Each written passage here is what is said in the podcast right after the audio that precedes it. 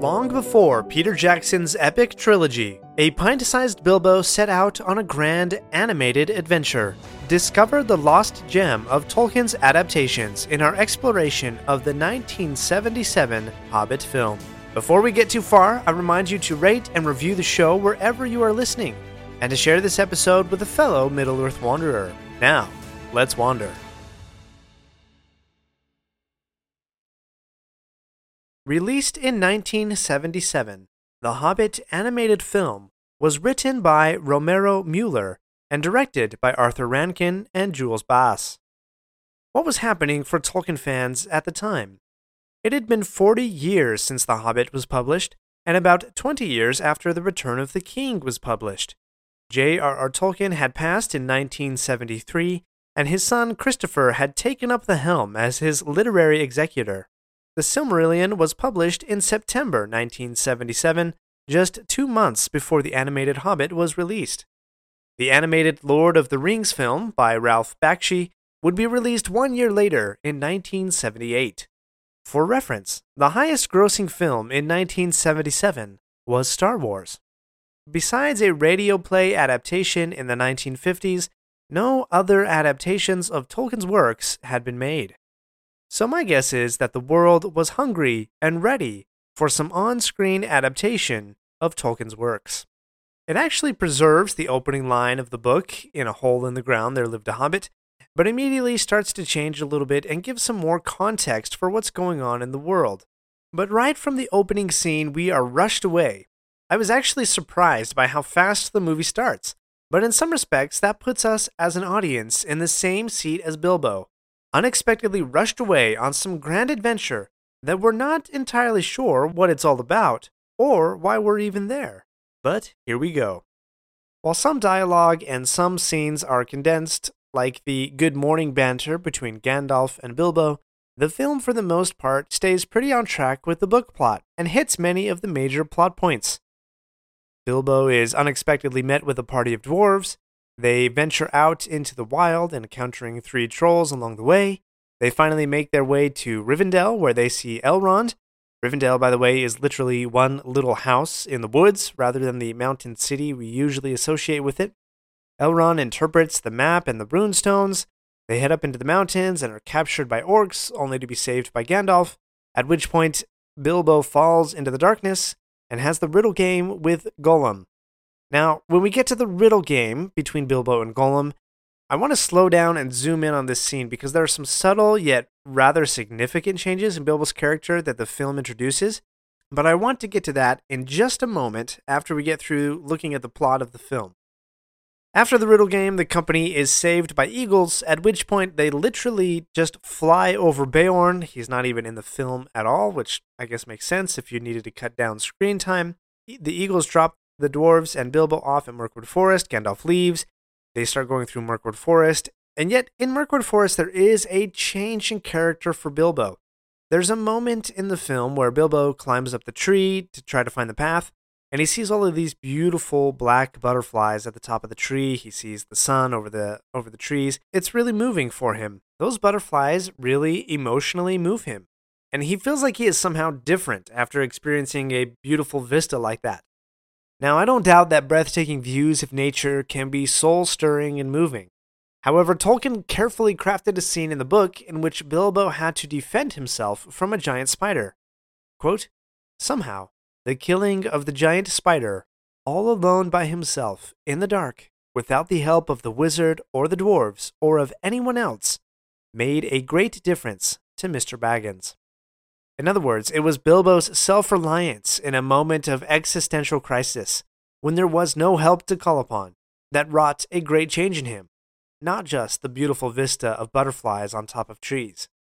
Perhaps this was changed due to the anti war sentiment at the time the film was created, but I believe Tolkien's scene is more true to life and human nature than we give it credit for.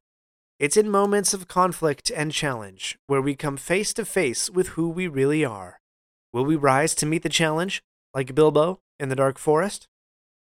Moving on, the dwarves get captured by the Wood Elves, who in actuality don't look much different than Gollum. if that was intentional, it shows a real depth of understanding on the on the part of the filmmakers, uh, understanding the differences in the factions of the elves. That the elves of Mirkwood were not quite like Elrond.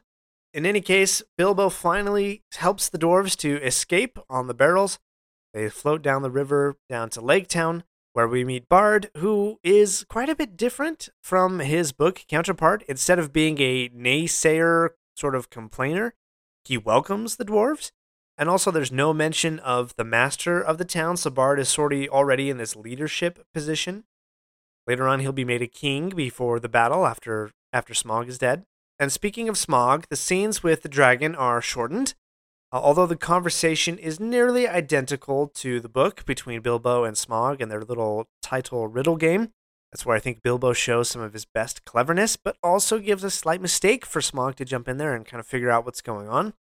And somehow, these scenes of Bilbo dancing around while Smaug is trying to find him, they are burned into my memory as like some of the most terrifying situations that a person could be in. The Battle of the Five Armies happens. Bilbo likes to count out, you know, three armies, four armies, five armies. He counts the eagles as a fifth army. I actually think the five armies are the dwarves, the men, and the elves versus the goblins and the wargs, the wargs that they are riding upon. But the eagles kind of come in right there at the end. I don't know. If you if you want to debate me on that, go ahead and send me send me a message. Uh, click the link in the show notes to send me an email, and uh, we can have a conversation about that. I'd love that. At the end, Gandalf and Bilbo finally return to the Shire. There is there is no auction going on at uh, Bilbo's house. He seems to be just fine. There is a slight difference in that Gandalf understands, seems to understand the true meaning of the ring that Bilbo found, saying that your quest is only just beginning and others not yet born or are going to take up the quest of this ring. Now we know retrospectively that the ring that Bilbo found is the One Ring, crafted by Sauron to control and dominate all the other rings of power. But Bilbo didn't know that at the time, and not even Gandalf. Gandalf did not even know that at the time. In fact, it takes several years in the Fellowship of the Ring book for Gandalf to to finally put all the puzzle pieces together and realize, oh, shoot, that one ring, it's been sitting in the Shire all this long time. Deriding lines from Saruman from the Fellowship of the Ring film in my head there, right? It's been under your nose the whole time. The love of the halfling's leaf has clouded your judgment, whatever he says there, paraphrasing. So that's the plot of the film. And like I said, it matches pretty close, chapter per chapter, for all of the plots that uh, are happening in the book. Another really interesting thing to note about this film is I think all of the songs from that Tolkien wrote in The Hobbit are included in the film. Uh, we get the Chip the Plates, Far Over the Mountain. The elves are singing in Rivendell, the Goblin Town. Um, you've got a riddle game. Even during the riddle game, they take one of the riddles that actually doesn't get said and they, they sing that out loud. You've got the 15 birds and the five fir trees. The road goes ever on and on. The barrel song. Uh, the stream runs down into gladness.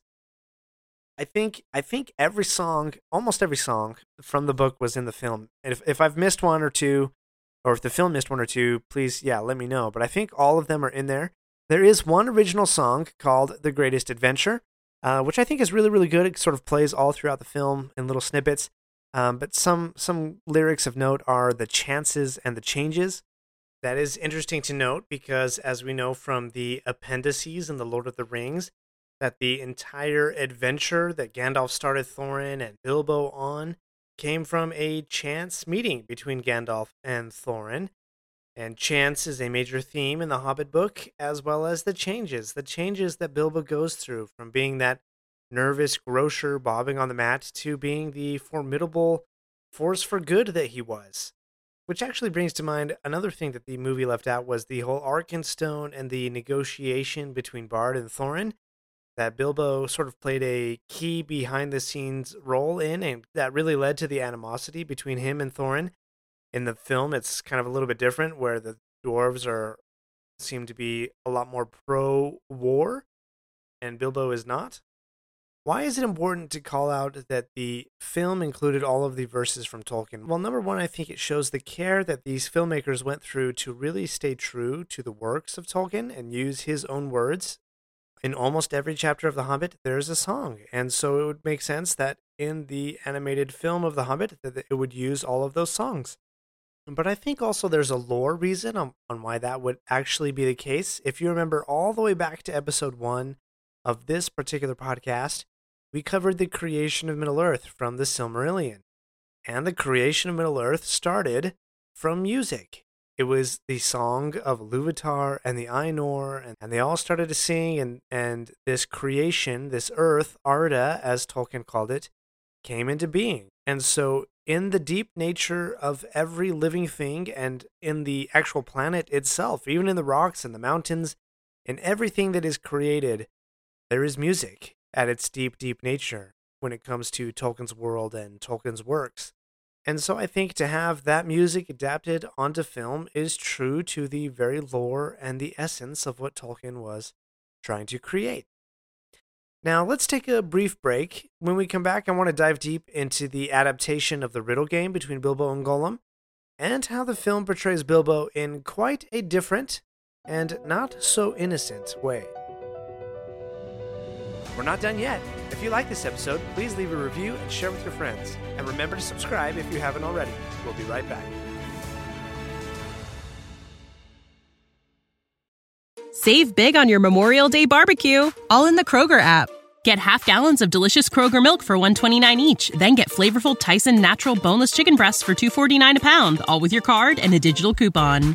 Shop these deals at your local Kroger today or tap the screen now to download the Kroger app to save big today. Kroger, fresh for everyone. Prices and product availability subject to change. Restrictions apply. See site for details.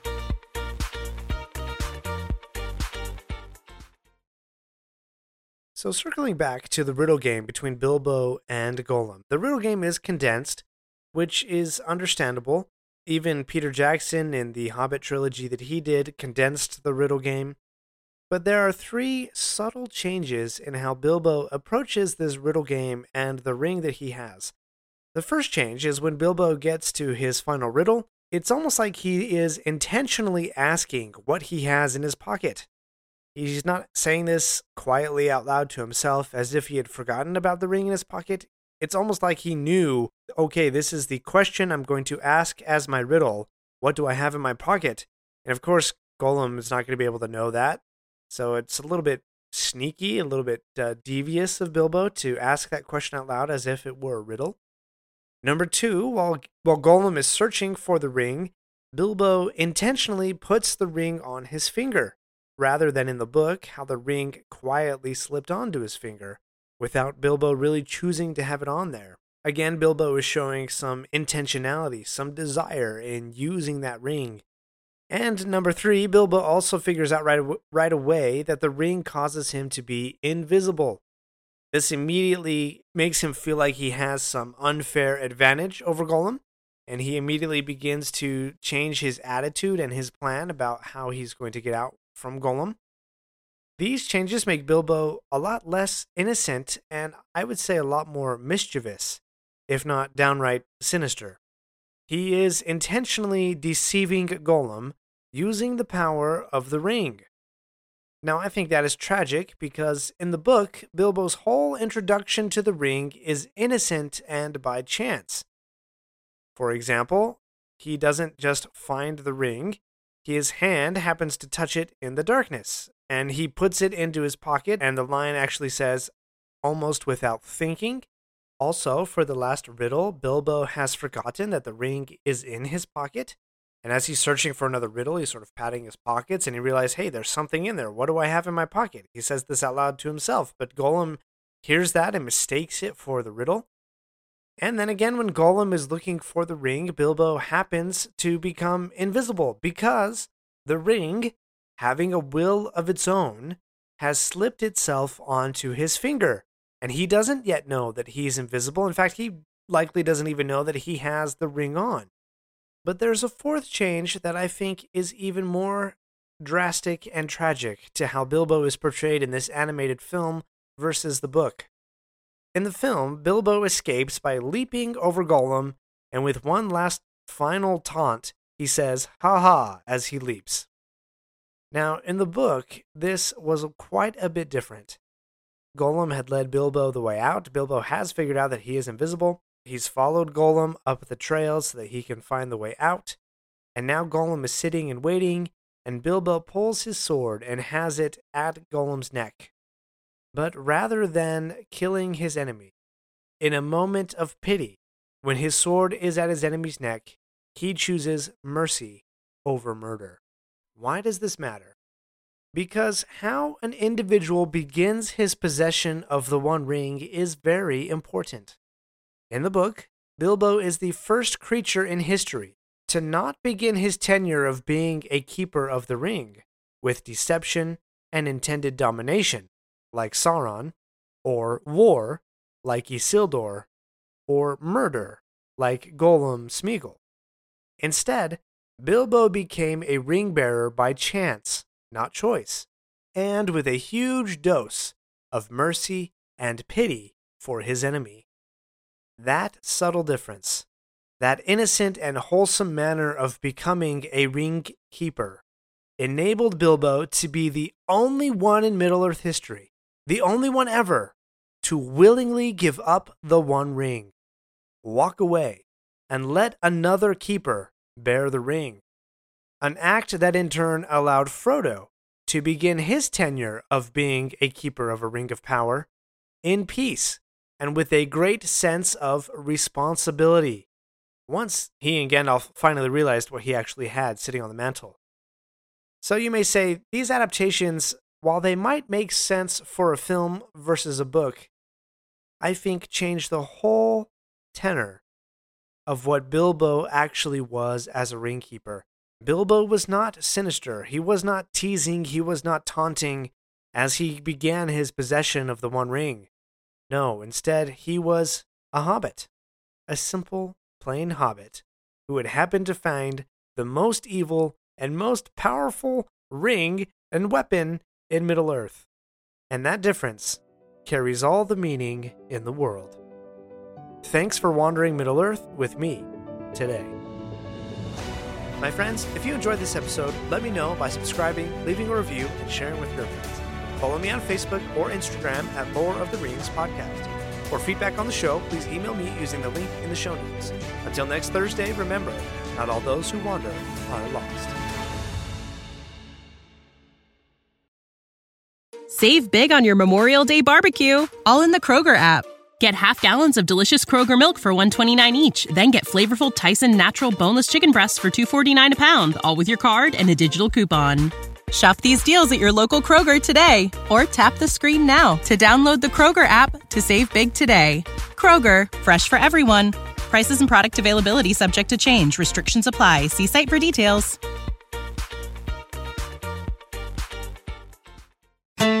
Your hand if this has happened to you today. You're in the middle of work, you're knocking things off the to do list, getting stuff done, and your kid asks you to play. Do you drop everything? Do you ask them to wait a minute? What do you do? If you're like me, you don't always say yes right away. The kid moves on, you get busy, and you forget to circle back around and play. An opportunity to make a memory has been lost, and the dad guilt settles in. Not so anymore. I've developed a simple game that will enable you to take those small moments and have fun. It's called Dad's Adventure Dice Digital Edition. My five year old daughter asks me nearly every day, Can we do Dad Adventure Dice? What follows are some quick rolls of the dice that lead to a fun activity with an intriguing twist. Within 5 or 10 minutes, we've had a lot of fun, shared a lot of laughter, and made a memory together. Download your own Dad's Adventure Dice today. Visit store.adventures.dad to download yours. That's store.adventure.dad to download Dad's Adventure Dice.